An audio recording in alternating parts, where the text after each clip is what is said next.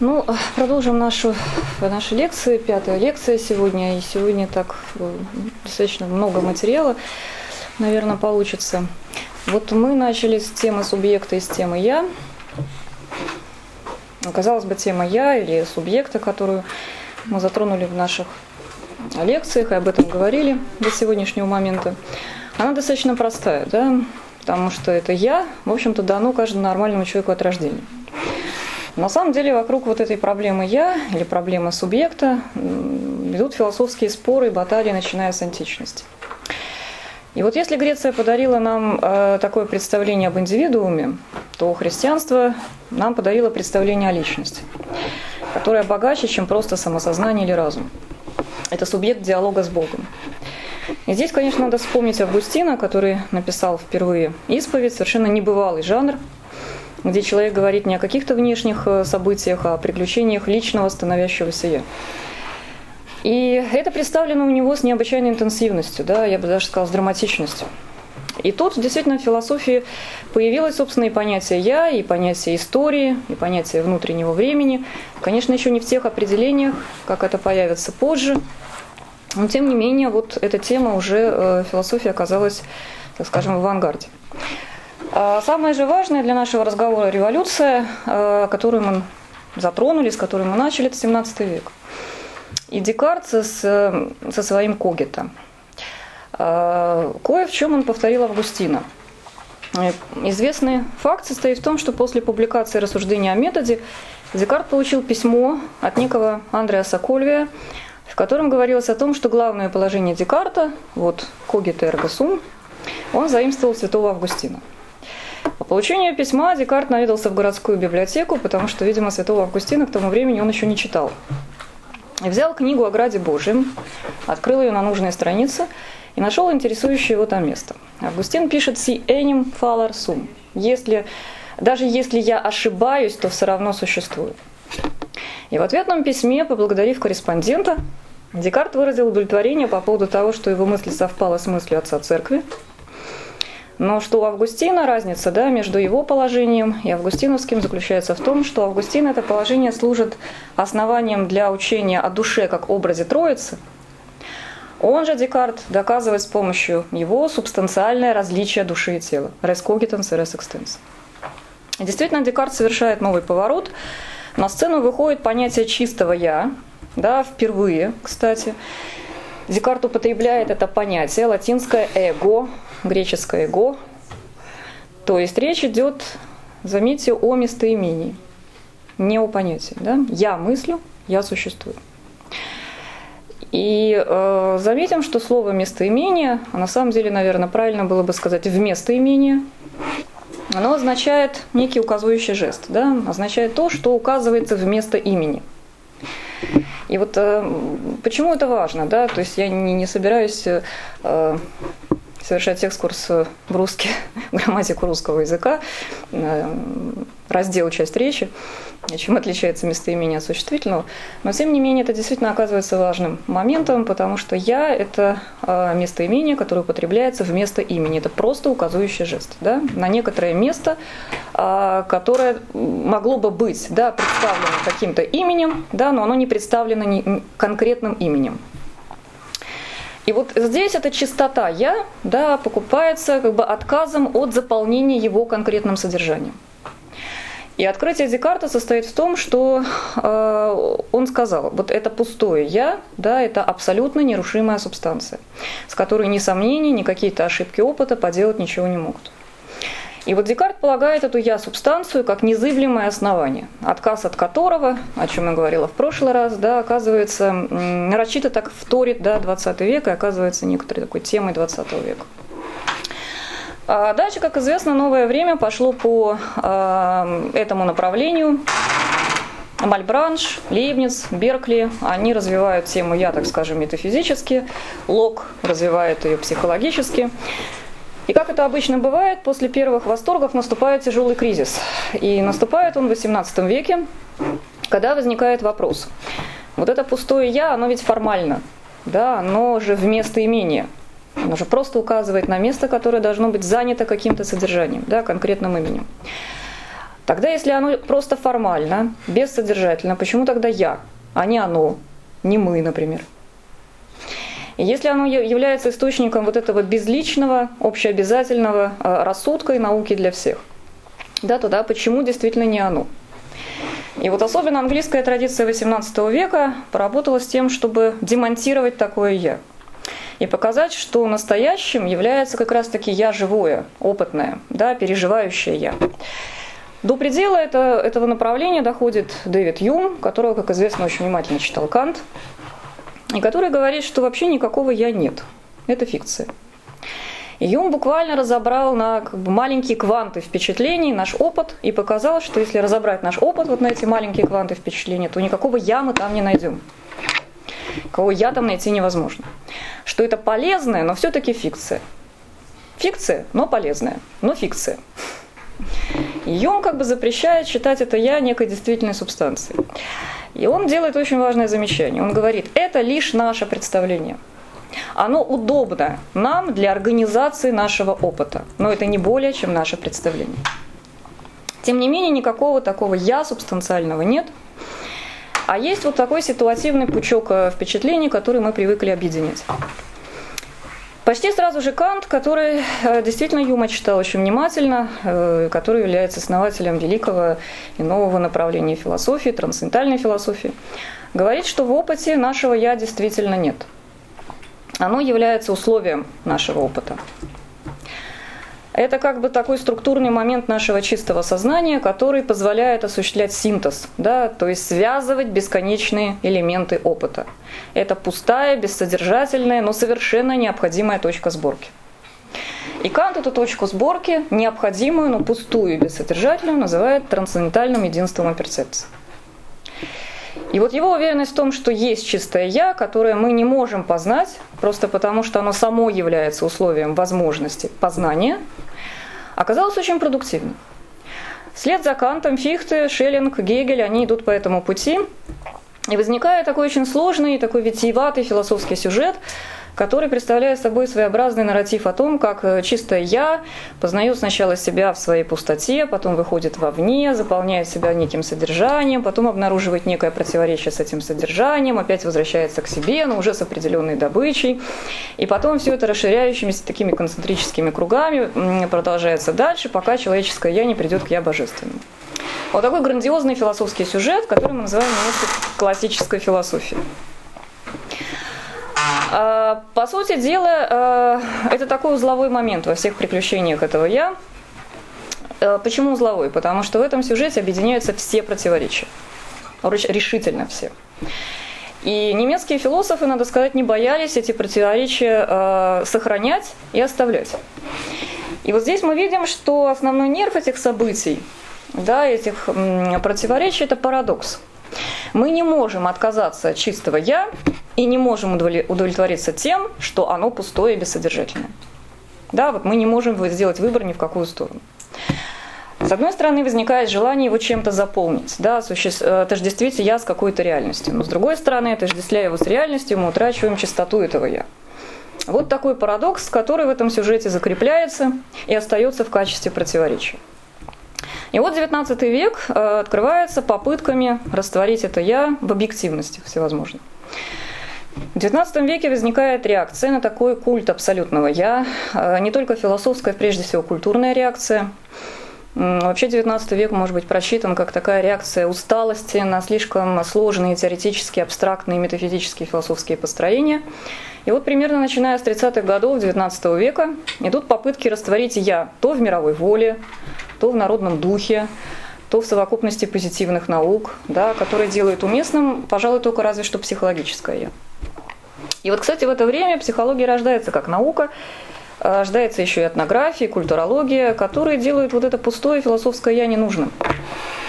То есть идет такая мощная атака на «я», э, позитивистская атака, она длится примерно до конца XIX века, и вдруг как-то в конце XIX века обнаруживается, что без «я» плохо – Конечно, без погружения вот этого «я» в психическую или историческую стихию наверное, не возникла бы прекрасная литература XIX века и в первую очередь прекрасной музыки XIX века. Но, собственно, вся последующая эпоха, я имею в виду 20 век, первую его половину, это мучительная попытка вернуть в культуру это личностное.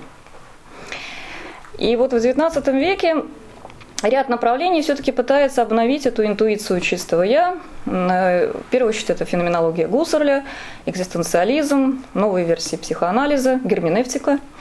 А другой ряд продолжает такую традицию растворения «я» в эмпирических, исторических и психологических стихиях. И если говорить вот о сегодняшнем дне, то мы видим действительно некое обострение интереса к этой теме. Потому что само по себе любопытно, да, как эта вечная тема опять становится полем битвы для философов. И мы видим, как эта битва сейчас разворачивается как минимум в двух направлениях. А, одно пытается редуцировать да, и свести я к нейрофизиологии, к поведению, э, к социально безличному, культурно детерминированному. И здесь лидирует, наверное, в первую очередь американская философия сознания, сейчас очень модная. А второе, второе направление, оно коренится в феноменологии, герменевтике, экзистенциализме. Оно пытается обновить язык разговора о «я», построить некий новый дискурс об этом «я». И вот здесь некоторые философы пытаются показать как бы социальную нередуцируемость «я», укорененность э, личностных структур, например, в языке, как это делает Хабермас или Апель. И из этого направления следует некоторое восстановление традиционных установок этики и права. И вот довольно интересно французское направление, которое работает в традиции герменевтики, это прежде всего Рикер и Декомп. В ситуации современности э, обостряются в том числе и проблемы э, с персональной идентичностью. Да? Вот эта проблема с «я» и тот парадокс, который нам подарили немецкие философы да, между чистым «я» и «я» содержательным, а, приобретают очертания вот проблемы персональной идентичности в 20 веке, которые были по большому счету неизвестны на протяжении истории философии, большей ее части. Почему? Почему сейчас да, обостряется вот эта проблема персональной идентичности, так много об этом говорится. Традиционный человек был достаточно глубоко, плотно, я бы сказала даже, и безвыходно интегрирован в свою социальную роль. То есть его общественное положение никак не расходилось с его представлением о самим себе. Эм, это было и в античности, это закрепляет, естественно, средневековье вообще со своей вот этой лестницей, да, иерархии сущего. То есть человек полностью соответствует своему социальному статусу, он описывается через него и, собственно, им и является. Современный человек, по большому счету, не знает, кто он. Э, может ли быть решена проблема э, идентичности в современной культуре, вот как она сейчас предстает, решена однозначно? На мой взгляд, нет. Потому что современный человек будет всегда ощущать, что он богаче любой формы идентичности, да, к которой он может прибегнуть, и, и в чем-то он всегда остается вот таким человеком без свойств музелевским. И вот эту очень, э, ситуацию очень хорошо диагностировал, кстати говоря, никто иной, как Карл Маркс, когда определил проблему отчуждения. Э, человеку в современном обществе необходимо выполнять некоторую социальную роль, то есть иметь такую функциональную идентичность, да? Но современный человек всегда чувствует, что вот этой функциональной идентичностью он не исчерпывается. Он выполняет огромное количество функциональных ролей, например, утром, не знаю, он муж, брат, сват, днем покупатель, пассажир, автоводитель, ученый, администратор, посетитель кафе или книжного магазина или публичной лекции. Тем не менее, человек не чувствует себя идентифицированным настолько плотно, чтобы сказать, вот это все и есть я. Да? Поэтому вот э, в прошлый раз я как раз говорила о том, что Левинас, в частности, Лакан указывает на то, что современный субъект скорее определяется не через описание всего того, что к нему относится. Я есть вот это, и вот это, и вот это, и вот это. А скорее, наоборот, через указание принципиальной нехватки. Сколько бы полным это описание не было, какую бы полную дескрипцию я бы мы не совершили, всегда останется некоторое ощущение нехватки. Вот того, что еще не попало в это описание. Да? Вот, э, вот субъект поэтому начинает определяться через понятие там, пустоты да, или дырки, провала, а, через вот принципиальную нехватку. А, вот это само «я», особенно если обратиться к литературе 20 века, оно действительно становится такой своеобразной абстракцией, на основе которой могут реально существовать все те образы реальности, которым конца и края, и в исчерпании которых зачастую состоит наша жизнь. Вслед за Корнелием Агриппой можно сказать «Я Бог, я философ, я герой, я демон, я весь мир». На деле же это утомительный способ сказать, что меня как такового нет.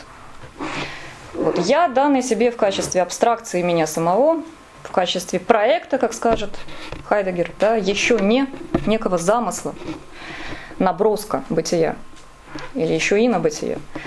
Я оказываюсь отъединен от мира, потому что не имею самого, что ни на есть подручного. Да? Вот такой первейший милостни в виде звенящей горстки таких привычных и близких представлений о себе самом.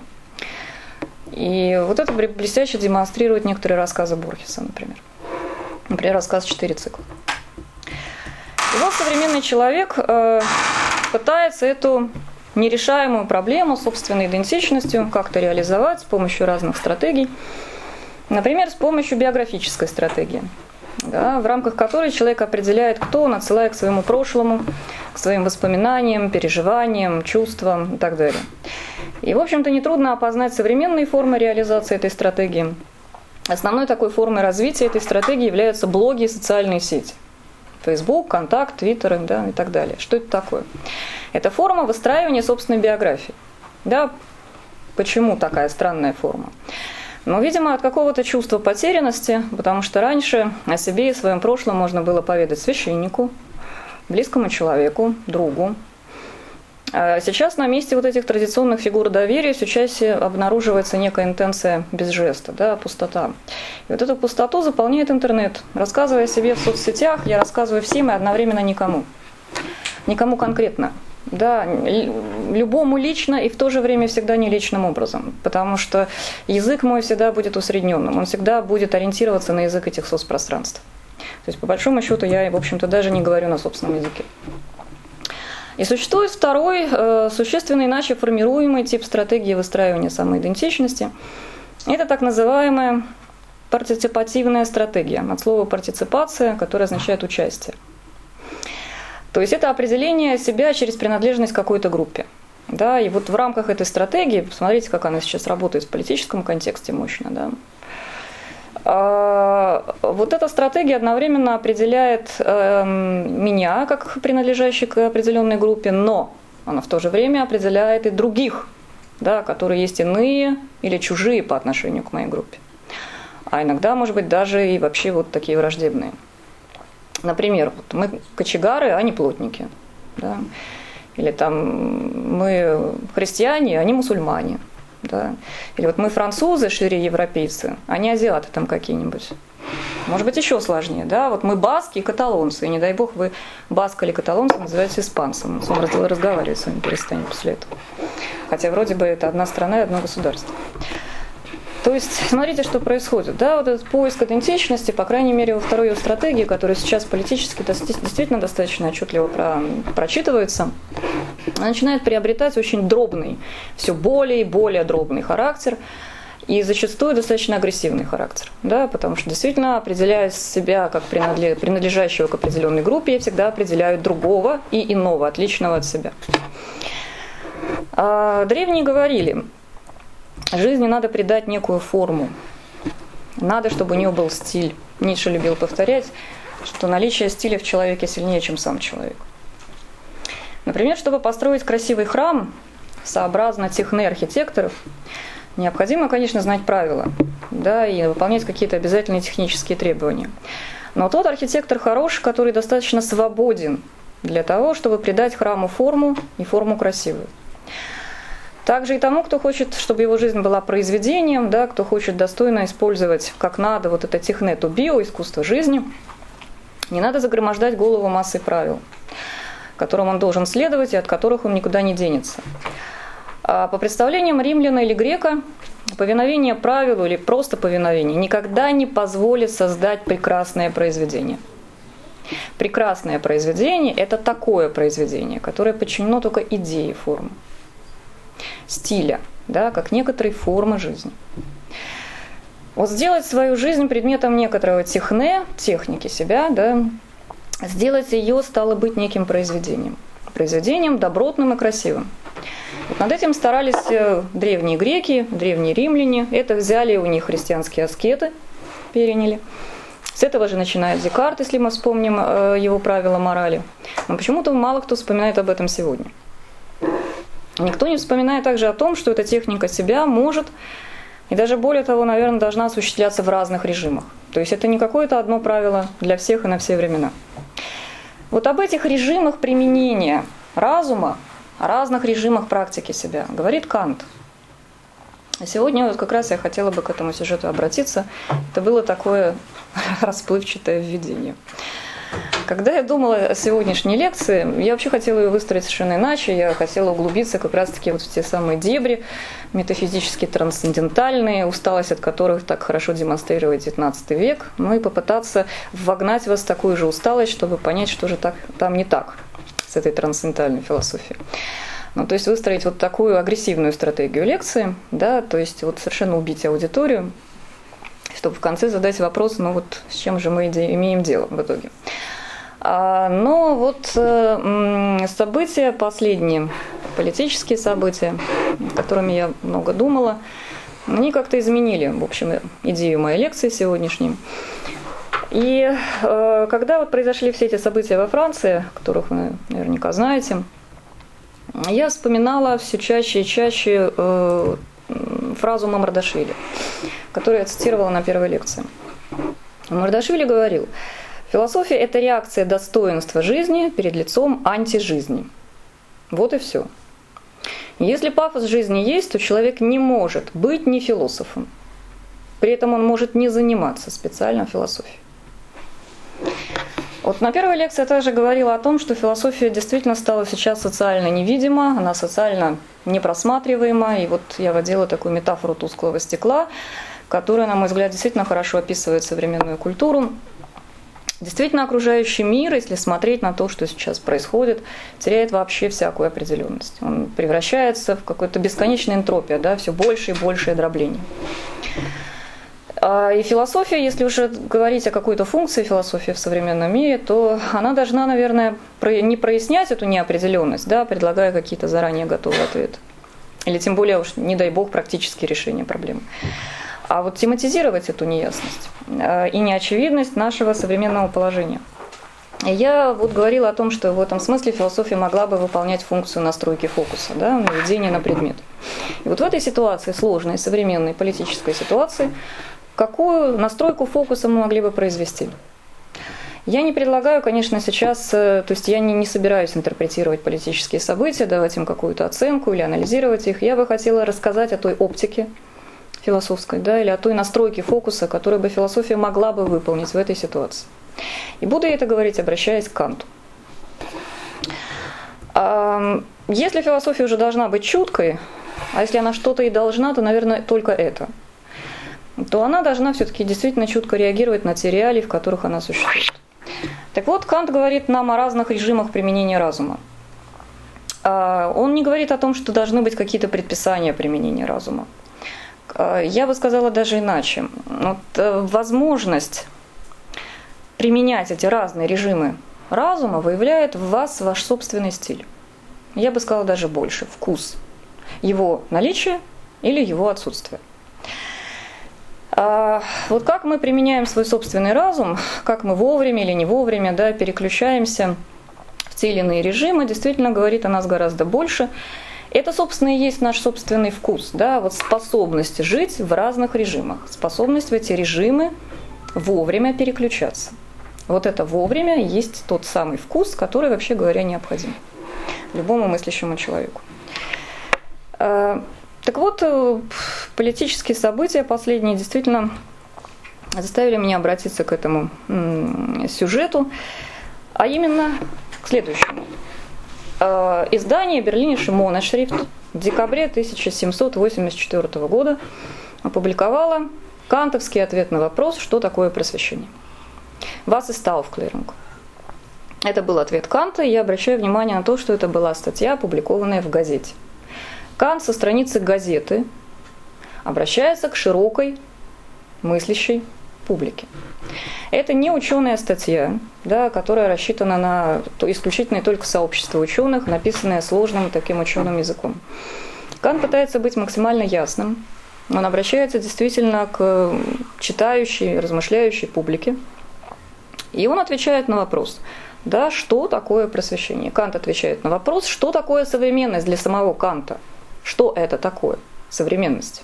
Что это за время, в котором мы живем, и которое мы называем эпохой просвещения. Тому минуло более 200 лет. Давно уже нет с нами Канта, к сожалению. И вот уже более 20 лет нет с нами уже Фуко. Но вот именно к ним мы сегодня с вами обратимся, чтобы задать себе тот же самый вопрос. Что такое просвещение или что такое наша современность, в которой мы живем? В 1984 году Фуко пишет работу с одноименным названием «Что такое просвещение?». Он анализирует статью Канта и делает свои из этого выводы. Забегая вперед, главный вывод, который делает Фуко, что мы до сих пор являемся детьми эпохи просвещения. Мы до сих пор отвечаем на те вопросы, которые когда-то поставил перед нами Кант. Какие вопросы он перед нами поставил, и почему мы до сих пор, да, прошло больше 200 лет, на них не ответили?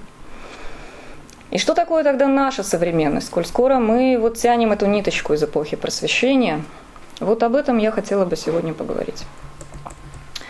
Поэтому я обращусь сейчас напрямую к работе Фуко, ну и буду в таком двойном режиме, да, то к Канту, то к Фуко обращаться, пытаясь восстановить контекст э, этих двух одноименных статей. Начнем с Фуко. Потому что в первой части своей работы он фактически так пересказывает Канта, но любой пересказ, он, конечно, не, не, не есть нечто такое простое и само собой разумеющееся. Конечно, он расставляет свои акценты, эти акценты нас будут интересовать. Итак, мне кажется, пишет Фуко, что вместе с этим текстом Канта в историю философии незаметно входит вопрос, на который философия нового времени не была способна ответить, но от которой ей так и не удалось избавиться.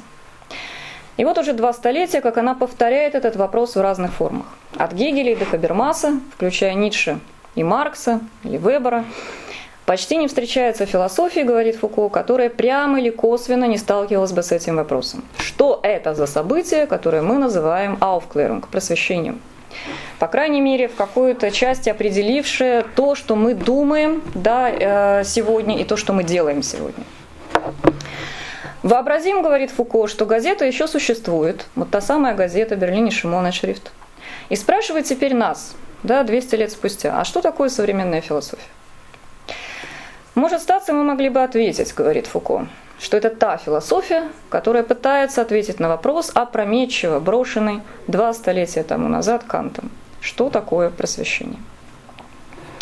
Этот текст Канта, замечает Фуко, ставит перед нами новую и саму по себе и относительно христианской традиции новую проблему. А, конечно, если мы обратимся к истории философии, то мы поймем, что это далеко не первый текст, где философская мысль обращается к собственному настоящему. Но схематично, говорит Фуко, мы можем сказать, что до этого момента существовало три основные формы размышления о современности. Первое. Настоящее может быть представлено как принадлежащее к определенной исторической эпохе, отличающейся от других какими-то особыми признаками, да, или отделенные от них каким-то драматическим событием. Так, например, в диалоге Платона «Политик» собеседники выясняют, что они живут во время одной из так называемых мировых революций, где мир поворачивает вспять со всеми вытекающими отсюда негативными последствиями. А вторая форма размышления о настоящем, известная до этого момента, да, мы можем также вопрошать настоящее, стремясь расшифровать в нем знаки, а, возвещающие какое-то неопределенное будущее. И вот в этом принцип своего рода, например, исторической герменевтики, примером который служит работы Августина. Третий вариант. Мы можем также анализировать настоящее, говорит Фуко, как точку перехода к заре нового мира. Именно так это описывает Джан Батиста Вико в последней главе своей работы «Принципы философии истории». Он видит в сегодняшнем дне самую совершенную цивилизацию, завидую веку, распространяющуюся у народов, подчиненных по большей части нескольким великим монархам, или Европу, блистающую несравненной цивилизацией. Изобилие всех благ, составляющих счастье человеческой жизни. Так вот, перечислив три основные формы, известные до этого момента, размышления о настоящем, Фуко говорит, что нет, Кант ставит вопрос совершенно иначе. Его вопрос не по одну из этих трех форм известных, да, постановки вопроса о настоящем, не подходит. Так вот, э, э, Кант говорит, что это событие просвещения, да, это не мировая эпоха, к которой мы принадлежим. И тут мы про себя удивляемся, ну как же, Кант же жил в эпоху просвещения, как же это не мировая эпоха, которой мы принадлежим, как это понимать? А это не событие, знаки которого мы расшифровываем, и не заря никакого будущего свершения. Фуко обращает внимание на первую же страницу кантовской работы. Кант определяет просвещение, ауфклерунг, почти что только негативно. Он говорит, что ауфклерунг – это выход или исход. То есть Кант не стремится понять настоящее, исходя из какой-то тотальности, да, или исходя из какого-то будущего завершения.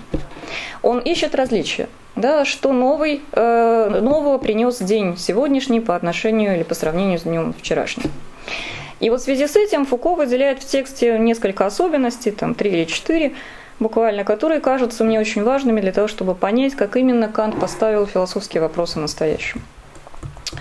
Так вот, э, как я уже сказала, да, Кант сразу указывает на то, что этот выход, да, характеризующий событие просвещения, это процесс, который освобождает нас от состояния несовершеннолетия.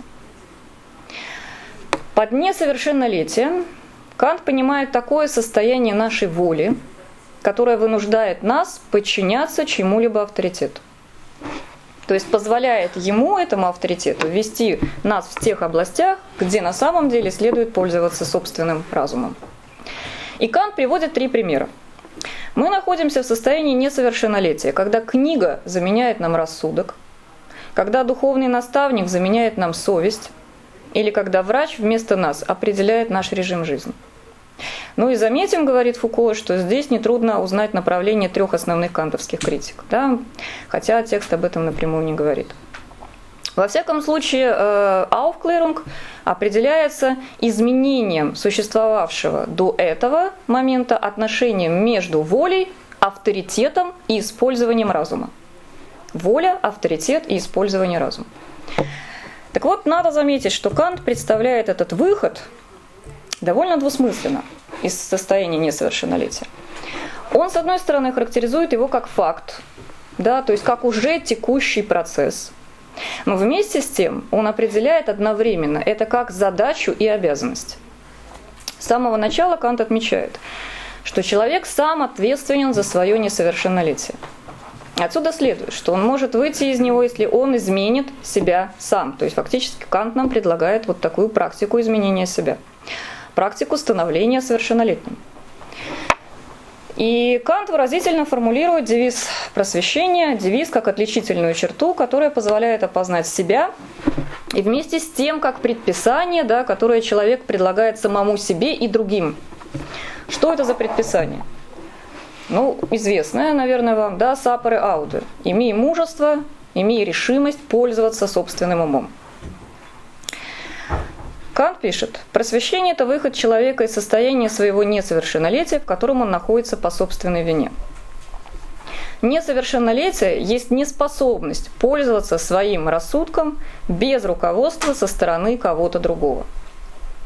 Несовершеннолетие по собственной вине – это такое, причина которого заключается не в недостатке рассудка – а в недостатке решимости и мужества пользоваться им без руководства со стороны другого.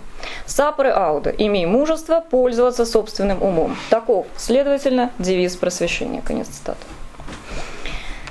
Итак, отмечает параллельно Фуко, комментируя Канта, да, что здесь следует учитывать, что Ауфклерунг есть одновременно процесс, в который люди включены коллективно, а с другой стороны, это акт мужества, который совершается всегда и только лично каждым. То есть люди одновременно оказываются и элементами, и агентами одного и того же процесса. То есть они могут быть его действующими лицами, да, поскольку являются его частями. Но сам процесс да, может иметь место и протекать лишь в той мере, в какой люди добровольно принимают решение в этом процессе да, быть его действующими лицами. Поэтому Фуко и говорит, да, Кант определяет двусмысленно состояние современности. Это не мировая эпоха, которой мы принадлежим, и не что-то э, такое, что подставляет нам знаки, позволяющие нам разгадать будущее. Да, вот он объединяет эти два момента. С одной стороны, это и процесс, в котором мы уже участвуем, а с другой стороны, это такой процесс, который может иметь место тогда и только тогда, когда я лично сам принимаю э, решение участвовать в нем. Вот насколько я это решение принял, настолько этот процесс вообще оказывается возможным. в принципе. А, и Кант далее определяет два условия. Вот это самое э, важное, наверное, в работе Канта. Два условия, необходимых для выхода человека из состояния несовершеннолетия. Оба они являются одновременно и духовными условиями, и даже институциональными, то есть здесь и политическая тема, конечно, подключается активно, и этическими. И Кант даже доходит до того, что со страницы газеты Берлине Шимона Шрифт дает совет Фридриху II, как ему лучше управлять государством. Вот действительно просвещенная эпоха. Ну, на, самом деле Фридрих II был действительно просвещенным императором, у него находили в то время убежище Вольтер и Ламетри, изгнанные из Франции. Так вот, э, два условия, сейчас я скажу о них, но вот что интересно, да, когда Фуко обращается к этому тексту Канта, он хочет показать, что современность, ну, по крайней мере для Фуко, да, это некое антропологическое событие. То есть это некая новая техника себя, да, событие, в котором впервые устанавливаются некие новые отношения меня с самим собой. Любое преобразование себя да, действительно подразумевает некоторую технику. Причем речь идет не о космических доделках каких-то, да, а о тотальном, говорит Фуко, космическом переустройстве себя, об изменении собственного онтологического статуса, статуса ведущего себя – вот статус ведущего себя для Канта означает утверждение авторитета как единственного и главного авторитета. Авторитета разума, имею в виду. Вот это и есть просвещение. То есть не борьба с предрассудками, говорит Фуко, да, и в этой э, работе Кант не разбирает предрассудки, не критикует никого, не, не, не учит, как жить, в общем-то, и даже не дает никаких практических советов, он просто рассуждает. То есть не борьба с предрассудками, да, а выход из одного состояния, которое приводит к другому состоянию. Но такой выход, да, который оказывается техникой меня самого, осуществляемый мною лично. И эту технику Кант называет вполне определенно. Это мужество, событие мужества. Да, вот то мужество, в котором я принимаю решение пользоваться собственным умом. Более того, Кант не то, что не сокрушает авторитеты, говоря о том, что вот раз единственный авторитет – это авторитет разума, значит, все авторитеты – это не авторитет. Ну, нет. Я бы даже сказала, что он их укрепляет. А авторитет книги, авторитет священника, авторитет врача, авторитет государства. То есть речь идет, конечно, здесь в данном случае у Канта, и вот на это блестяще обращает внимание Фуко, не о культе абстрактного разума или вне исторического. Да? Нет, Разум Кантом понимается очень конкретно. Это буквально техника прихода человека в человеческое состояние. Так вот, о каких же условиях говорит Кант? Как же вот эта техника осуществляется? Первое из этих условий, говорит Кант, это развлечение того, что зависит от послушания и того, что зависит от использования разума. И Кант, э, кратко характеризуя состояние несовершеннолетия, цитирует расхожее выражение «повинуйтесь и не рассуждайте». Такова, по его мнению, форма, в которой обыкновенно осуществляется военная дисциплина, политическая власть и религиозный авторитет. Повинуйтесь и не рассуждайте. Человечество станет совершеннолетним не тогда, говорит Кант, когда ему не придется повиноваться, а тогда, когда ему скажут – повинуйтесь и можете рассуждать сколько угодно. И надо заметить, что и Фуко обращает тоже на это внимание, что здесь Кант употребляет старый немецкий глагол резонирован, э, резонерствовать. Да? Он, правда, потом приобрел такой негативный оттенок, которого еще не было в кантовское время. Э, резонирован в кантовское время это было обычное слово, которое означало рассуждать. И это слово употребляет Кант в своих критиках, и вот это резонирован, рассуждение, да, рассуждайте, повинуйтесь и можете рассуждать сколько угодно. Оно означает не любое использование разума, когда я рассуждаю, да, а именно такое, когда разум не имеет никакой другой цели, кроме самого себя. Вот резонирован – это рассуждать для того, чтобы рассуждать.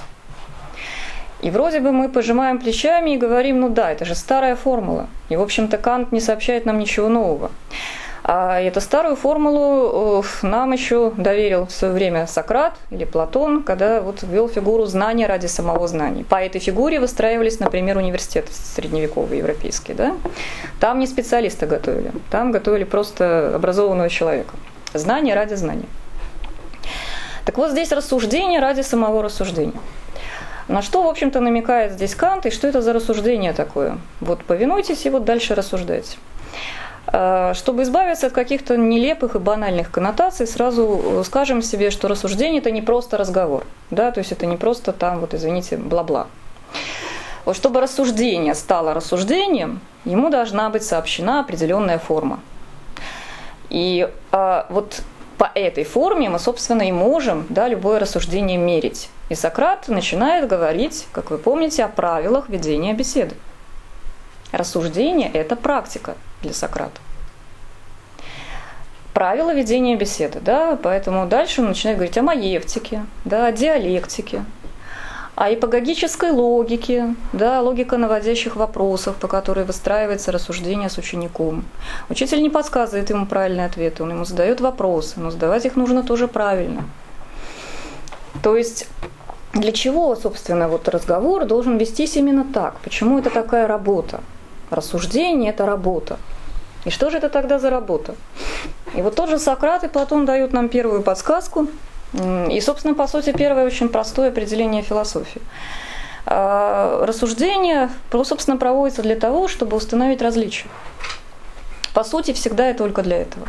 Например, между смелостью и храбростью. Да, помните у Сократа этот сюжет.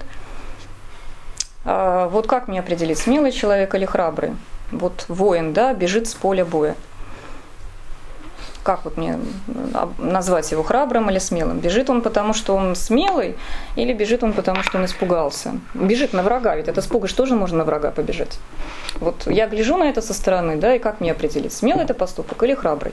И вот Сократ начинает запускать постепенно вот эту свою машину рассуждений. Ну, давайте выяснять, а что такое храбрость, что такое смелость, да, и вот дальше начинают устанавливаться более тонкие развлечения. То есть рассуждение – это работа по установлению развлечений. Я бы сказала даже больше. Вся философия – это работа по установлению развлечений. Например, различие между чувственностью и рассудком, между свободной волей, автономией воли и гетерономией воли, между анализом и синтезом, между добром и злом и так далее. Между наличием сознания и отсутствием его. Работа по развлечению. И эта работа либо проводится в темных покоях моей души, да, помните, как Наксагор определяет, что такое философия. Это разговор души с самой собой. А разговор – центральное слово. Души с самой собой. Либо я рассуждаю с кем-то, веду разговор, но он тоже должен иметь форму определенную. Так вот, а, проводя этот разговор, резонирован, говорит Кант, рассуждение, да, я различаю, и Кант различает, два режима употребления разума. Различая, я понимаю, понимая, я самоопределяюсь. Вот для этого и нужен разговор. Вот философская работа, да, это работа по проведению таких вот первичных базовых развлечений. Итак, резонирован, говорит Кант, а, и приводит примеры, на первый взгляд, совершенно тривиальные. Вот этого первого употребления разума, да, как он говорит, его частного употребления разума платить налоги, но при этом иметь возможность э, сколько угодно рассуждать о налоговой системе. Или, например, пример для священника. Ты должен исправно отправлять свою службу в своем приходе в соответствии с принципами церкви, которой этот приход принадлежит, но при этом сколько угодно рассуждать о религиозных догмах. Вот а, совмещение этих да, двух моментов, повиновения и рассуждения свободного, и характеризует состояние совершеннолетия, говорит Кант. И вот читая Канта, мы бы подумать, что, в общем-то, все это не слишком отличается от того, что, э, начиная еще с 17 века, даже 16 подразумевалось под свободой совести. Да, право мыслить как хочешь при условии надлежащего повиновения. Однако Кант вот вводит вот это различие, которое очень важным оказывается для нас, и вводит его удивительным образом. Так вот, речь идет о двух режимах применения разума – частном и публичном. Кант сразу же добавляет, что разум должен быть свободен в своем публичном применении, публичный режим, и ограничен в частном применении. И это слово в слово противоположно фактически тому, что обычно называют под свободой совести. Здесь требуется одно уточнение. Что такое, согласно Канту, частное употребление разума? и в какой области оно осуществляется. По словам Канта, человек применяет разум частным образом тогда, когда он выступает как часть механизма. То есть, когда он играет определенную роль в обществе и выполняет определенные функции. Находясь на военной службе, платя налоги, будучи священником в приходе или правительственным чиновником, да, человек становится частным сегментом общества.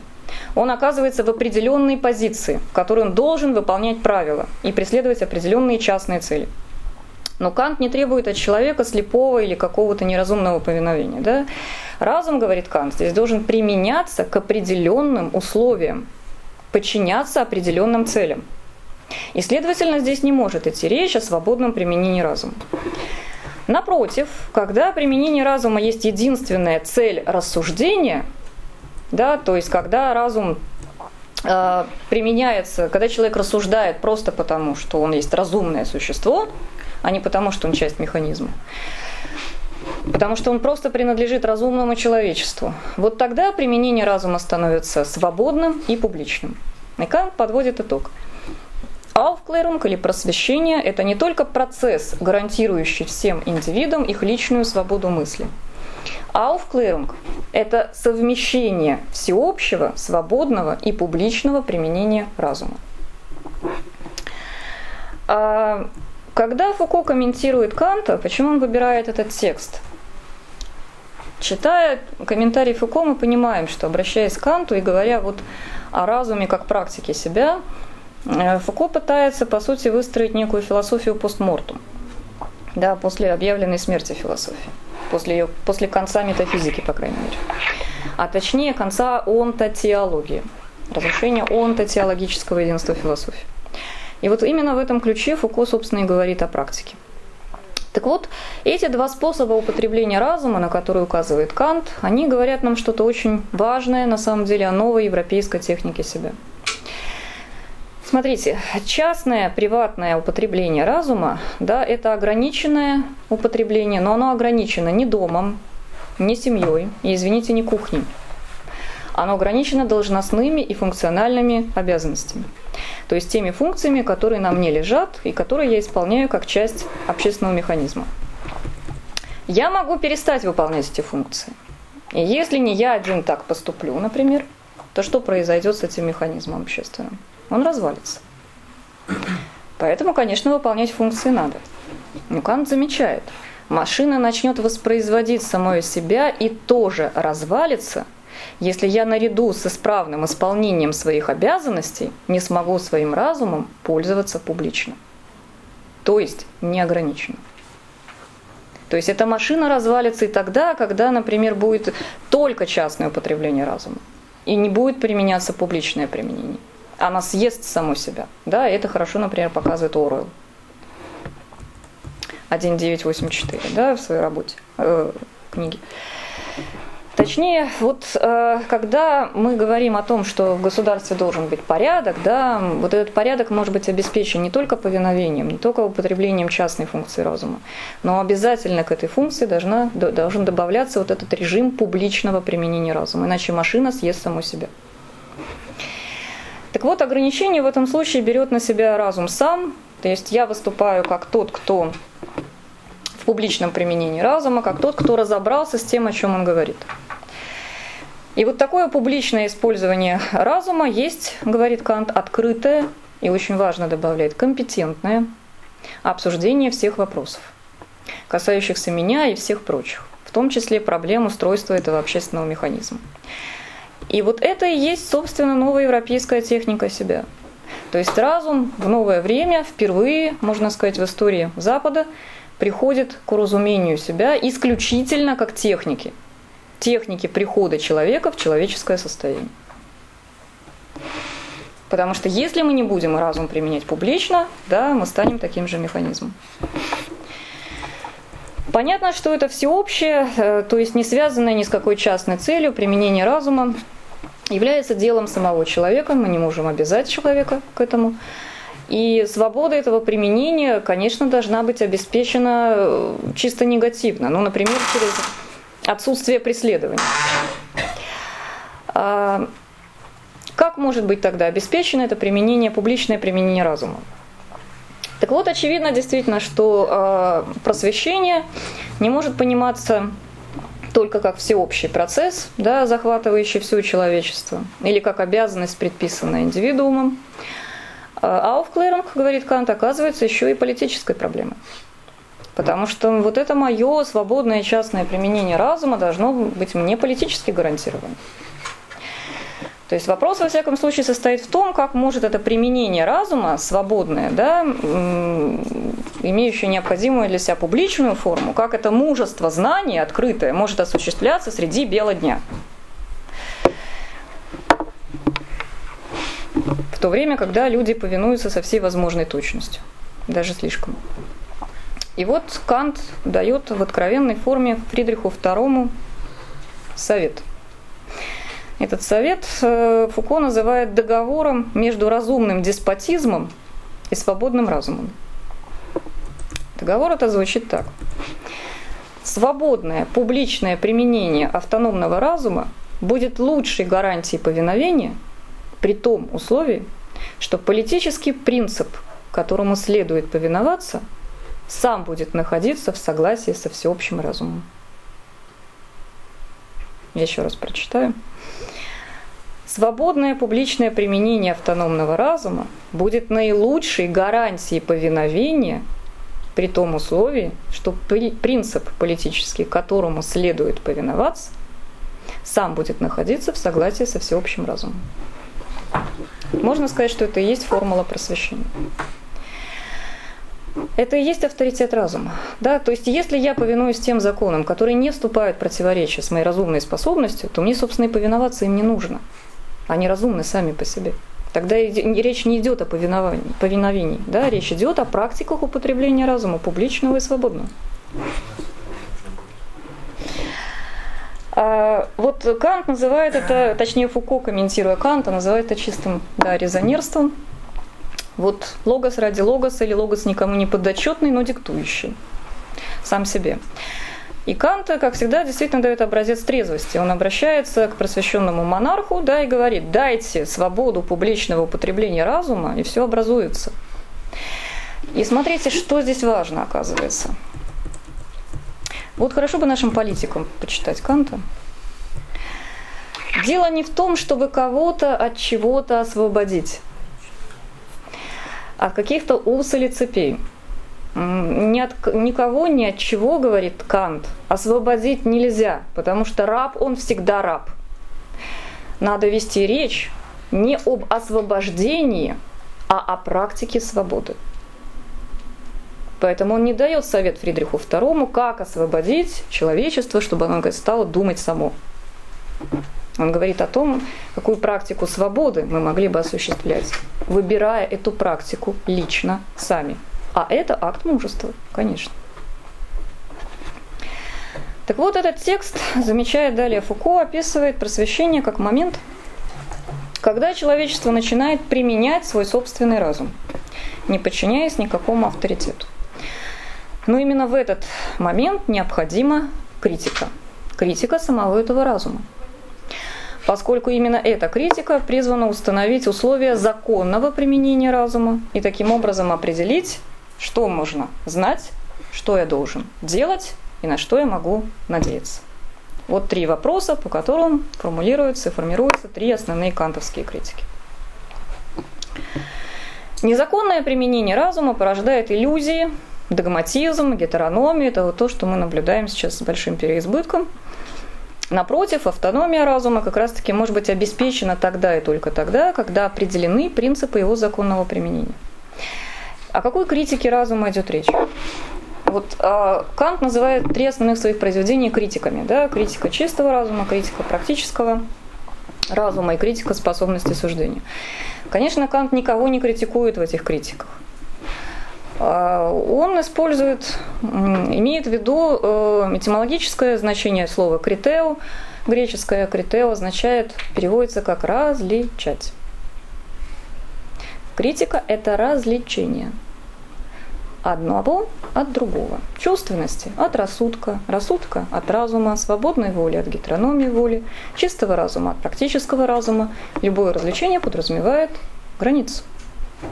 Как я могу переходить От чистого разума или теоретического к практическому. И Кант говорит, только меняя режим языка, дискурсивный режим, я не могу рассуждать в терминах теоретической философии о практическом. Я должен осуществить практику смены языка, когда я перехожу в область этики. Так вот, а, критика, да, как такая наука о ясном суждении. В эпоху просвещения становится своего рода пособием для разума. Да? И наоборот, просвещение или Aufklärung становится эпохой критики. Поэтому статья Канта заключает Фуко, это размышление Канта об актуальности своего философского дела. Или как он еще более точно называет, и мне очень нравится это э, объяснение Фуко, это установка на современность. Вот он говорит о том, что кантовская статья представляет собой некую установку на современность. То есть не просто форма отношение к настоящему, но также определенное отношение, да, которое нужно установить самим собой. И такая добровольно принятая установка на современность неизбежно связана со скезой, заключает Фуко. Таким образом, мы вот видим, что действительно в просвещение э, уходит корнями философское вопрошание особого рода. Вопрос о формировании себя как автономного субъекта. Таким образом, Кант определяет просвещение как переход да, человечества к состоянию его совершеннолетия. Совершеннолетние это кто? Это те, кто, в отличие от несовершеннолетних, признаются ответственными да, за свои поступки. Считается, что они сами себя могут вести. И поэтому их не надо за собой водить, как мы собачку водим на поводке. Вести же сами себя они могут потому, что у них есть, ну, во-первых, голова на плечах, да, а во-вторых, собственный разум. И они им как-то могут пользоваться. Так вот, просвещение это что-то вроде, э, замечает Фуко иронично, подготовительной школы для человечества. Вот мы сдаем выпускные экзамены, и вот сдав их, человечество получает аттестат зрелости. Вот мы его до сих пор не получили, говорит Фуко. А, ну и, конечно, это достаточно общее определение, оно ставит массу вопросов, но в самом общем виде дело можно было бы представить так – что действительно просвещение противопоставляет авторитету религиозному или политическому именно авторитет разума как способности каждого мыслящего существа мыслить самостоятельно. Опять-таки, еще раз повторю, да, что эта способность не есть нечто само собой разумеющееся. Она подразумевает определенную технику, определенную практику свободы да, и определенное мужество выбора. Потому что проще вестись за кем-то, чем мыслить самому проще совершать чужие ошибки, чем собственные. Потому что всегда можно указать, что виноват в данном случае не я, а вот и ошибка в этом смысле не моя. Так вот, просвещение – это вхождение да, во взрослое состояние, а совершеннолетие – это умение пользоваться собственным умом. Однако, действительно, пользование умом – дело хитрое – и вот Фуко замечает, что в этом смысле метафизика просвещения – это такой образ ума, да, э, соответствующей эпохе, некоторая модель, по которой просветители формировали себя в качестве просветителей. Так вот, подводя итоги этому сюжету, э, выход из несовершеннолетия действительно подразумевает некую технику себя. Фуко называет ее установкой, установкой на современность – и это установка, в которой следует определить отношения с самим собой. И современность, говорит Фуко, очевидно, да, это не данность. Она требует определенной работы над собой. И э, э, во второй части его работы, э, работы Фуко, появляется фигура Бадлера. Я уже говорила, что такая фигура это очень притягательная для Фуко. А почему? Потому что для Бадлера современный человек это тот, кто отправляется открывать самого себя свои тайны и свою скрытую истину, говорит Фуко. Это тот, кто стремится изобрести самого себя. Поэтому вот в, в самом образе жизни Бадлера он видит эскиз э, будущего человека 20 века. Современность не освобождает человека в его бытии собственным, она принуждает его заниматься обработкой самого себя. То есть в этом смысле можно было бы сказать, что Фуко понимает современность агрессивно. Да, это не то время, в которое мы живем, ну просто, извините, как кильки в бочке. А это, с одной стороны, работа, которую мы должны, должны над собой совершить, а с другой стороны, современность, она агрессивна в том смысле, что если мы хотим быть современными, то есть идти в ногу со временем, да, современными, да, мы должны заниматься какой-то практикой себя, обработкой самого себя. И он обращается к Канту да, и видит вот в кантовском э, совете такой вот универсальный, по сути, совет, который звучит актуально и сейчас. В этом смысле, говорит Фуко, мы действительно до сих пор отвечаем на этот вопрос, брошенный Кантом более 200 лет назад. В конце своей статьи Фуко заключает, вводя понятие, очень интересное понятие философского этоса. И вот из этого понятия философского этоса я хотела сегодня сделать еще один марш-бросок, э, еще на один сюжет, а именно хайдегеровский сюжет. Попробуем успеть. Понятие философского этоса как установки предела, пишет Фуко работы на границах с самим собой. А, когда мы читаем эту работу Фуко, мы понимаем, что мы имеем дело с некоторым продумыванием и передумыванием критического проекта Канта. Фуко это продумывание критического проекта Канта, современное продумывание, называет критической антологией нас самих и определяет ее так. Это историко-практическое исследование границ которые мы можем преодолеть. И, следовательно, наша работа над нами самими, как над свободными существами. То есть современный человек находится по Фуко на пересечении трех осей. Это ось знания, ось власти и ось этики. Каким образом, спрашивает Фуко, мы конституируем себя в качестве субъектов нашего знания? Каким образом мы конституируем себя в качестве субъектов, осуществляющих власть и подчиняющихся власти? И, наконец, третий вопрос. Каким образом мы конституируем себя в качестве моральных субъектов действий? И в этих трех вопросах Фуко мы, конечно, в общем, нетрудно услышать три кантовских вопроса. Что я могу знать, что я должен делать, на что я могу надеяться. Так вот, Фуко заключает, что Кант действительно первый ставит вопрос о границах в своих критиках. Вот в этих критиках, понимаемых как установление различия, установление границ. Бадлер для Фуко – это первый, кто показывает собственной жизнью, что значит жить на границе возможного. Да, вот изучает возможность перехода этих границ. И новая критика себя э, подразумевает некоторую новую практику или новый этос, заключает Фуко. То есть современность, как понимает Фуко, э, читая Канта, перечитывая Канта, требует от нас работы с нашими собственными пределами. Последняя фраза его труда. Современность требует от нас терпеливого труда, придающего форму нетерпению свободы. А чем интересен анализ Фуко? Ну, помимо того, что он действительно звучит актуально, особенно в контексте происходящего сейчас в мире. Замечание его очень интересно еще тем, что Фуко блестяще показывает, что кантовская критика, если мы откроем любой учебник по философии, а учебник по философии это вообще оксюмарон, конечно. То есть невозможно написать учебник по философии, но их тонны при этом существуют. Но вот если в любом этом учебнике вы прочитаете, что Кант э, кладет начало гносеологизму, теории познания, вот критика чистого разума, это гласиологизм в чистом виде. Вот такие штампы, которые эти учебники плодят. Так вот, Фуко именно этой работой очень хорошо показывает, что кантовская критика никоим образом никакому гносеологизму не приводит. Потому что установление границ чистого разума отдает первенство в жизни разуму практическому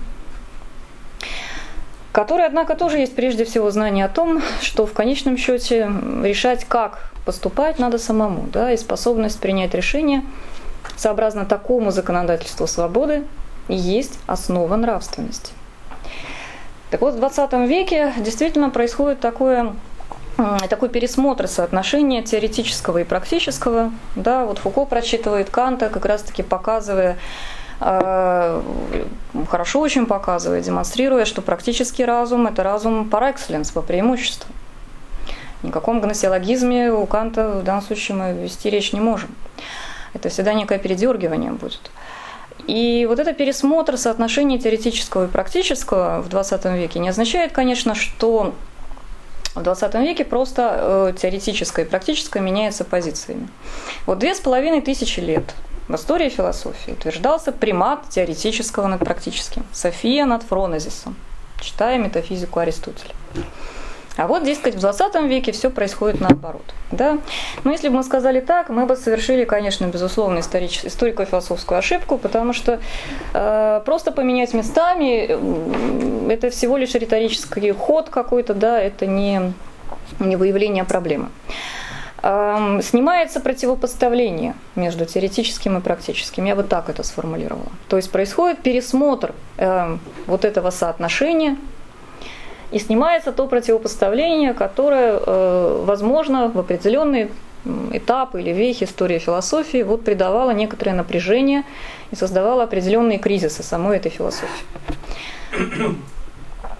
А, и сейчас я бы вот хотела вернуться к нашему сюжету 20 века, уже э, к сюжету отказа от субъекта, котором мы с вами говорили, да, что вот происходит действительно такое нарочитое желание преодолеть субъекта в 20 веке.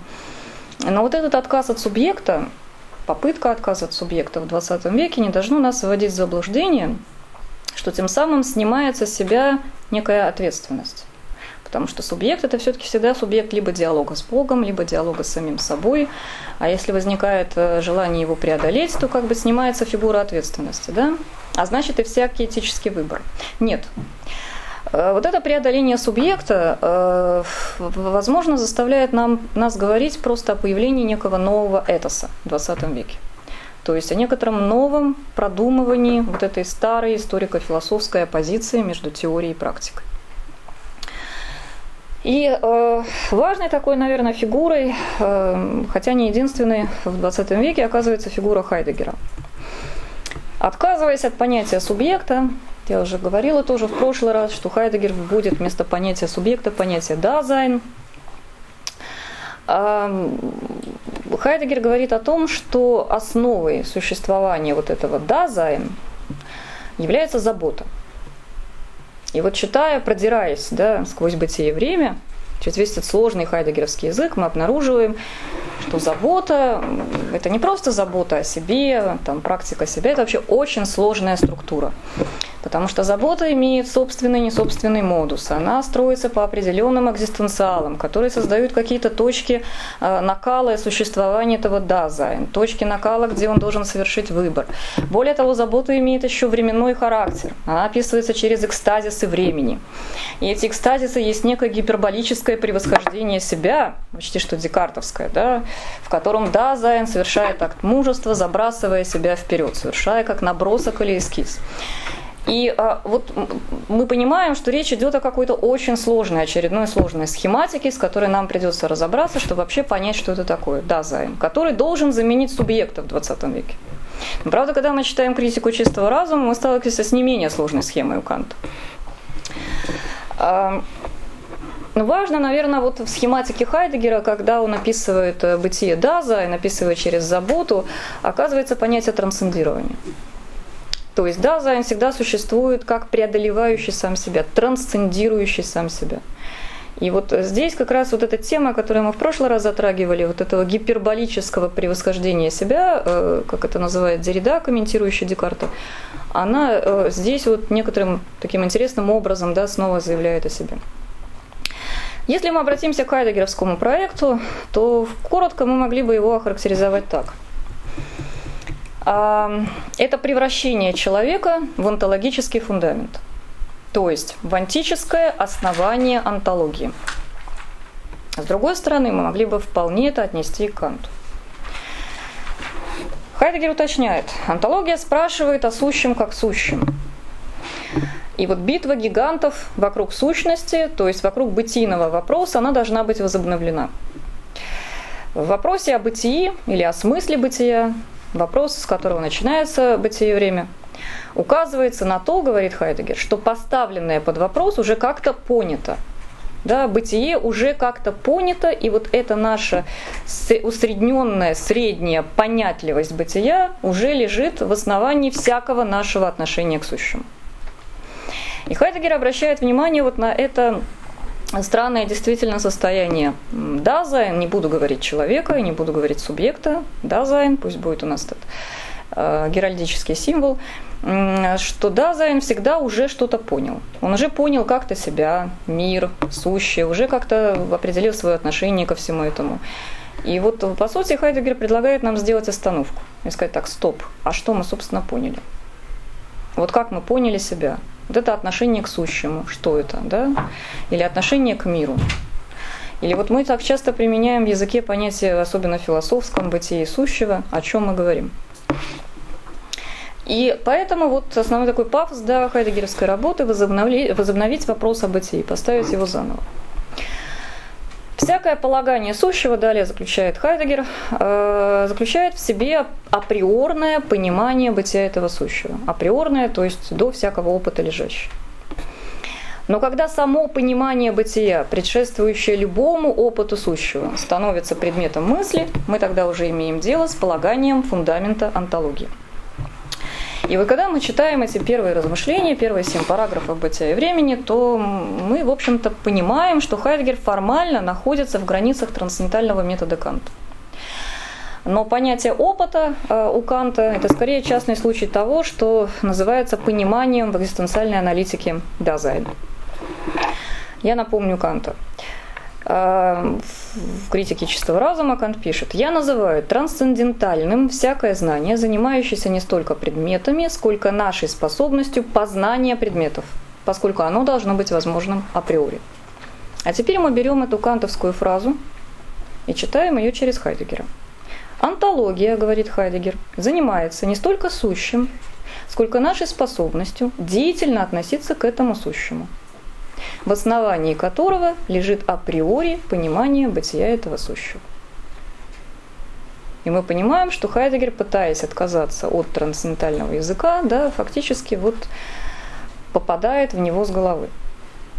То есть понимание, э, это понимание, о котором говорит Хайдегер, да, которое лежит в основе нашего отношения к сущему, это понимание есть некая сторона бытия такого сущего, которую он называет дазайн, и поскольку эта сторона э, некого сущего дазайн, постольку онтология должна иметь онтический фундамент.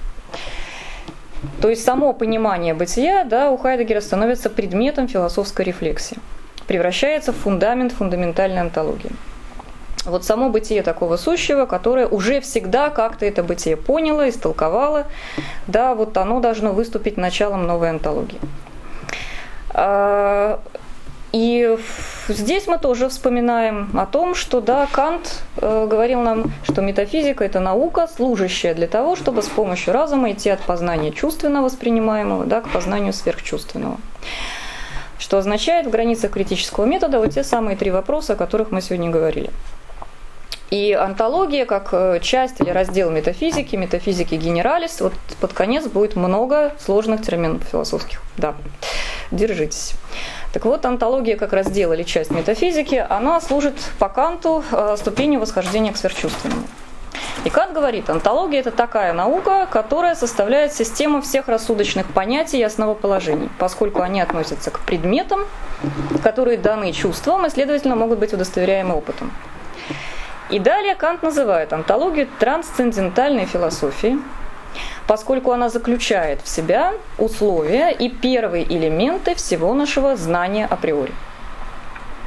То есть для Канта само бытие вещей да, определено через наше познавательное отношение к ним. Бытие э, есть некое абсолютное полагание. То есть для Канта человек вступает в такое отношение с сущим, которое впервые делает возможным науку метафизика. И у Канта такое отношение с сущим, которое делает впервые возможным метафизику, это познание. У Хайдегера Дазайн вступает в такое отношение с сущим, которое впервые делает возможным фундаментальную онтологию. И э, такое отношение, в основе такого лежи, отношения лежит понимание бытия. И вот это понимание бытия для Дазайн есть понимание, заключает далее Хайдегер, своей собственной конечности. Он говорит буквально следующее. Первичнее, чем человек, конечность дазайн в нем. И если антропология или психология, например, да, уже положила человека в качестве человека, как чего-то само, само собой понятного, то вопрос о том, что первичнее или изначальнее человека, этот вопрос уже не может относиться ни к антропологии, ни к психологии. Да, здесь антропология как бы себя снимает и превращается в науку метафизика. И метафизика как наука да, становится наукой и превращается в науку конечного существа. И вот это мы видим и у Канта, и у Хайдегера. Наука конечного существа. Потому что в конце трансцендентальной эстетики, критики чистого разума, Кант отказывает человеку в способности интеллектуального созерцания. Человек ограничен в своих способностях чувственности, да, э, своим созерцанием, актом созерцания или восприятия мы не создаем вещи, мы не творим их. Вещи уже должны быть даны, чтобы мы их воспринимали. Э, вот эта ограниченность человеческого познания и восприятия да, указывает на конечность самого человека. Хайдегер повторяет этот ход. А далее, эм, то есть мне вот здесь интересно показать, да, Хотя здесь, конечно, тема очень э, сложная, но вот э, опять-таки некую перекличку между кантовским трансцендентальным проектом и хайдегеровской попыткой его преодолеть, в которой мы этот проект по следам вот таким вот пунктирным, да, всякий раз обнаруживаем, тем не менее. А еще один очень важный момент, о котором я сказала в самом начале, да, вот об этом чистом или бессодержательном «я». Смотрите, у Канта, э, Кант различает «я» о перцепции – Сознание вообще, он это называет. И я о прегензии. Я о прегензии – это сознание моего состояния. Да, сознание вообще и сознание моего состояния. Иными словами, Кант различает объективное единство самосознания и субъективное или эмпирическое. Так вот, я о перцепции, вот это объективное единство самосознания, вот это чистый ноль метафизический, бессодержательный, он и есть, собственно, трансцендентальный субъект – и вот это я перцепции, вот эта точка сборки, бессодержательный ноль, да, никогда не может стать наличным, то есть предметом для моего внутреннего чувства. То есть вот это я, функция, да, единящая единица, есть необходимое условие присутствия предмета в поле моего восприятия. Да? А, условие, необходимое условие связности многообразного всего того, что я воспринимаю. И далее Кан замечает, вот эта деятельность связывания многообразного представляет собой само определение трансцендентального субъекта через некие формы или функции связывания, то есть категории, которые в первую очередь являются определениями самого трансцендентального субъекта и лишь затем уже определением его предметов. То есть смотрите, что получается для Канта. Я мыслю означает первонаперво «я связываю». Вот это «я», трансцендентальная перцепция, это «я связываю». Связываю многообразие всех моих впечатлений, восприятий и так далее. Я функция, которая это связывает в некое единство. Но эта функция сама по себе да, никогда не может стать предметом моего восприятия. А вот в таком значении, да, я мыслю означает я связываю, Кант отождествляет фактически сознание с синтезом и с требованием единства этого синтеза. И вот в таком значении я есть субъект возможного объекта. При этом э, Кант замечает, что являясь предельным условием да, всякого объекта, вот сам по себе этот трансцендентальный субъект никогда не может стать объектом опыта. Потому что он никогда не может быть положен в качестве предмета созерцания. Таким образом, у Канта мы имеем дело действительно с парадоксом, вот преодолеть который Хайдегер и пытается. Но, как мне представляется, да, остается все равно в границах трансцендентальной схематики кантовской. Так вот, получается, что в сфере теоретической нам недоступно познание нашего «я». И Кант отказывает нам в этом.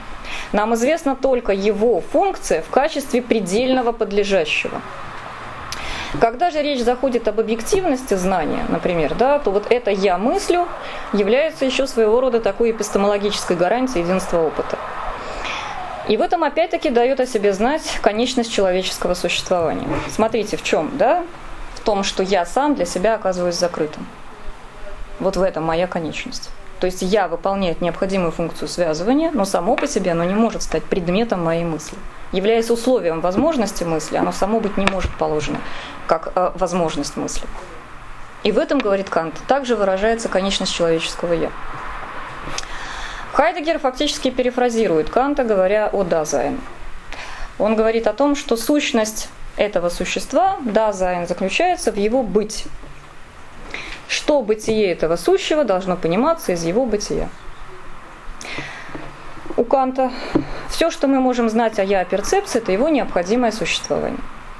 Вот смотрите, насколько эти фразы да, буквально повторяют друг друга. То есть пытаясь, еще раз говорю, да, преодолеть вот это трансценденталистское затруднение, вот это пустое бессодержательное «я», которое необходимо как функция связывания, да, как точка сборки.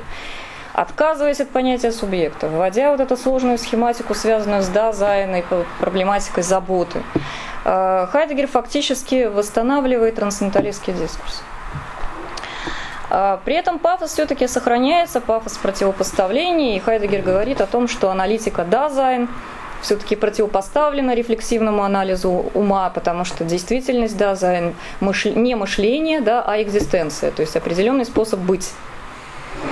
Соответственно, метод анализа Дазайн – это не мышление мышления, то есть не известная классическая процедура рефлексии, да, а обнаружение структур существования говорит Хайдегер, и вот начинается его вот эта работа по обнаружению различных экзистенциалов, работающих в разных режимах, подлинности и неподлинности, разных режимах временности, да, вот запускается схематика.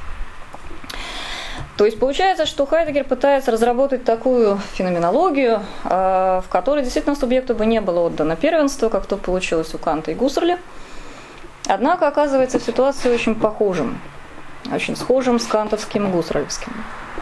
Потому что если мы вспомним классическое определение или понимание субъекта, то мы поймем, что, в общем-то, вот забота, о которой говорит Хайдегер, является действительно своеобразным наследником трансцендентального понятия субъекта. Классическое понимание субъекта. Да, первое, что субъект это означает быть одним во многом. То есть выступать как подлежащий. Еще Аристотель говорил, юпок именом. Подлежащее, лежащее в основе и делающее возможным присутствие вещей во всем их многообразии. Это подлежащее одно. Да, оно имеет дело с многообразием сущего. Это первый момент классического понимания субъекта. И второй момент – субъект определен по отношению к объекту как условие возможности последнего. Так вот, для Хайдегера спрашивать о бытии да, означает спрашивать о способах доступа к сущему. То есть, как сущее позволяет с собой встретиться – Поэтому для Хайдегера познание – это, э, как он говорит, выявление сущего или обнаружение сущего, а точнее такое отношение к сущему, в котором оно позволяет встретиться да, или показывает себя. И дальше мы можем задать вопрос, что делает возможным такое отношение к сущему как сущему, то есть познавательное отношение. И когда мы задаем этот вопрос, на который э, Хайдегер отвечает произведением «Бытие и время», мы понимаем, что этот вопрос вполне звучит трансценденталистски. То есть, по сути, Хайдегер просто переформулирует традиционный трансцендентальный вопрос в терминах фундаментальной онтологии. Как возможно познание предметов? Звучит этот вопрос у Канта. Да, как возможно э, отношение к сущему, которое сущее себе раскрывает? Так звучит вопрос у Хайдегера. И мы имеем дело вот с двумя схематиками, которые пытаются на эти вопросы ответить. Но первая схематика, да, работает э, в режиме вот отношения, сложного отношения с этим бессодержательным, пустым и чистым «я», которое необходимо, но при этом никогда не может стать предметом познания. А вторая схематика хайдегеровская работает в режиме вроде бы отказа от этого «я», да, то есть «дазайн, он полон, там в нем много всего». Э, и описание структуры заботы, да, описание полноты существования дазайн. Но при этом мы понимаем, что функция, которую выполняет дазайн, а, это фактически вот функция, которая наследуется от этого трансцендентального субъекта.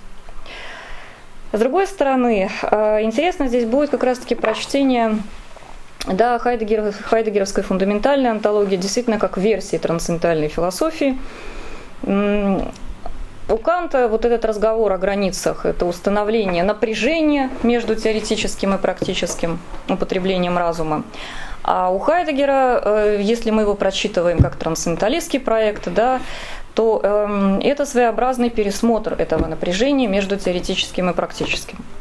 И вот этот пересмотр, да, напряжение между теорией и практикой, которое, э, опять-таки, идет да, из трансцендентальной философии, из первых двух кантовских критик, позволяет поставить вопрос э, такого рода. Он будет звучать несколько хулигански, но тем не менее.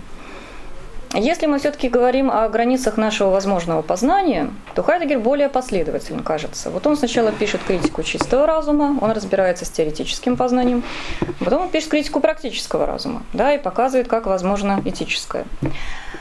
Мы обращаемся к Хайдегеру, если мы показываем, насколько, конечно, бегло я смогла это показать, это действительно очень сложная тема, что Хайдегер все-таки находится в рамках трансцендентальной философии, то мы могли бы тогда ждать от него того же самого. Вот он сначала показывает, да, как Дазайн относится к сущему, как возможно отношение к сущему как к сущему.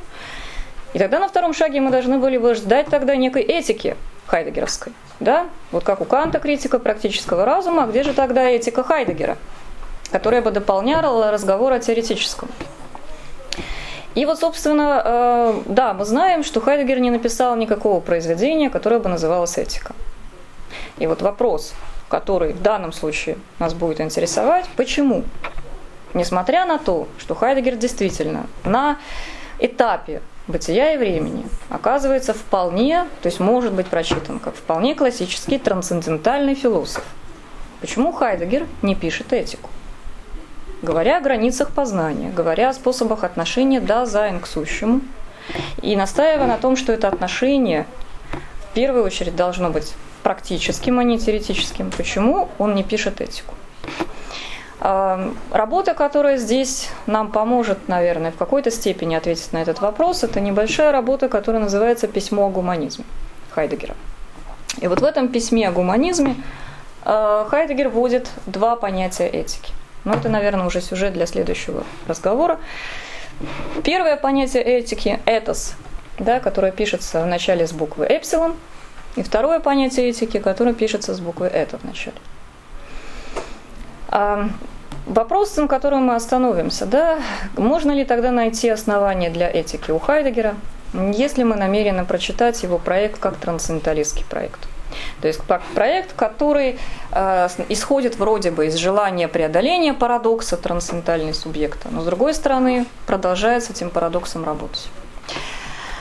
Э, при этом вот замечу в конце уже, что Конечно, есть основания сомневаться в том, что хайдегеровская философия вообще может послужить стимулом для этических исследований.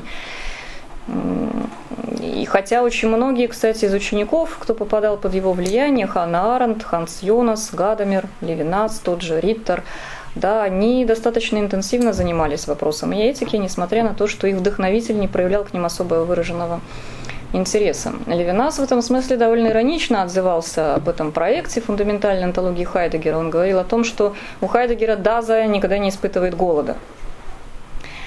Но вот здесь, здесь вспоминается, знаете, старый советский анекдот, когда Чукчу спросили, чем его бытие до революции отличается от его бытия после революции. Что Чукча отличает? Отвечает, что до революции у меня было чувство холода и голода, а после революции у меня есть чувство холода, голода и глубокой благодарности нашей партии.